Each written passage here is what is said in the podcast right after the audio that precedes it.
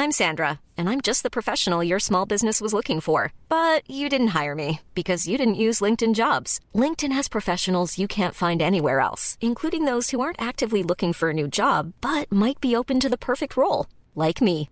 In a given month, over 70% of LinkedIn users don't visit other leading job sites. So if you're not looking on LinkedIn, you'll miss out on great candidates like Sandra. Start hiring professionals like a professional. Post your free job on linkedin.com/people today.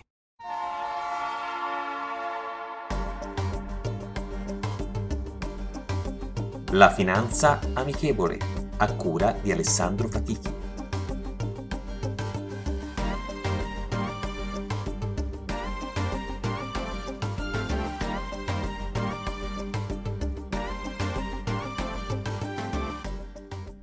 Buongiorno e benvenuti ad un nuovo episodio della Finanza Amichevole. Oggi cercheremo di analizzare la situazione dei tassi di interesse in Europa e le similitudini con il Giappone che raggiunge i 20 anni a tasso zero.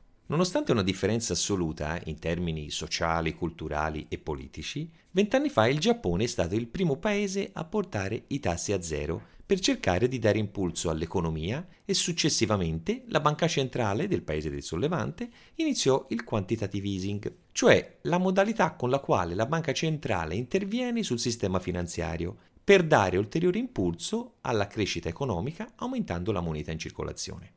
Tutto questo è stato poi adottato in Europa negli ultimi cinque anni circa, sino ad arrivare alla situazione attuale di tassi negativi. Ricostruiamo quanto accaduto in Giappone e le differenze con i paesi dell'Unione Europea. I tassi a zero sono stati utili per cercare di stimolare le imprese e i consumatori a indebitarsi. Le prime per effettuare investimenti per la crescita, i secondi per l'acquisto di beni durevoli come per esempio le case. Tutto questo ha portato in 20 anni all'aumento del rapporto debito-PIL dal 60 al 250%. Nonostante ciò, lo yen è considerato una valuta forte e un bene rifugio quando i mercati iniziano a presentare volatilità. Come sembra possibile che tutto questo possa rimanere in piedi? I titoli di Stato giapponesi, emessi per finanziare il debito, sono per la quasi totalità detenuti da banche e istituzioni finanziarie come i fondi pensione che non vendono i titoli e li mantengono sino alla scadenza, permettendo così di tenere i prezzi stabili. Questo ha generato una notevole massa monetaria e, al contrario di quanto sarebbe teorico aspettarci, un modesto rialzo dell'inflazione. Oltre al fatto che gli interessi per il debito pubblico, essendo a zero, incidono per poco più del 10% delle entrate del paese a livello di spesa.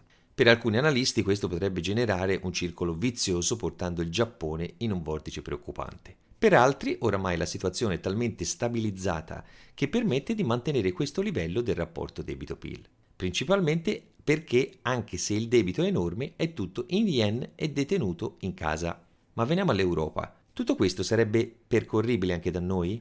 Personalmente ritengo che la situazione di tassi bassi andrà ancora avanti per un po' di tempo. Troppe sono le incertezze sulla crescita. Siamo un'unione di forma e non di fatto troppe le differenze dei singoli paesi per arrivare a, ad una giapponizzazione completa. Il debito pubblico sarà costantemente monitorato e sarà la cartina di tornasole dei singoli paesi. Sicuramente l'Europa avrà però un problema uguale al Giappone ed è quello legato all'aumento dell'età demografica della popolazione. Entrambe queste aree sono quelle che avranno un maggior aumento dell'età media delle persone, collegato ad una bassa crescita demografica. Senza crescita demografica, aumentando anche i costi delle persone per curarsi e per le pensioni, non ci può essere crescita economica. Questo è il più grosso problema che dovremo affrontare nei prossimi decenni se non si intravede un cambiamento di rotta, che può avvenire in parte con l'introduzione di manodopera dall'estero, però ci deve essere anche un cambiamento fiscale e di incentivazione per le aziende. Come diceva Lucio Battisti, lo scopriremo solo vivendo.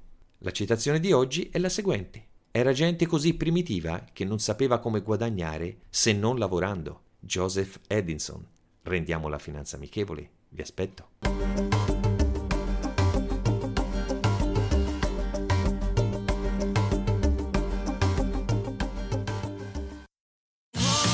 Da ogni euro lo smartphone Google Pixel 8 128 GB con Google AI per realizzare foto e video indimenticabili è tuo a 549 euro perché ogni euro batte forte sempre. Fino al 16 maggio.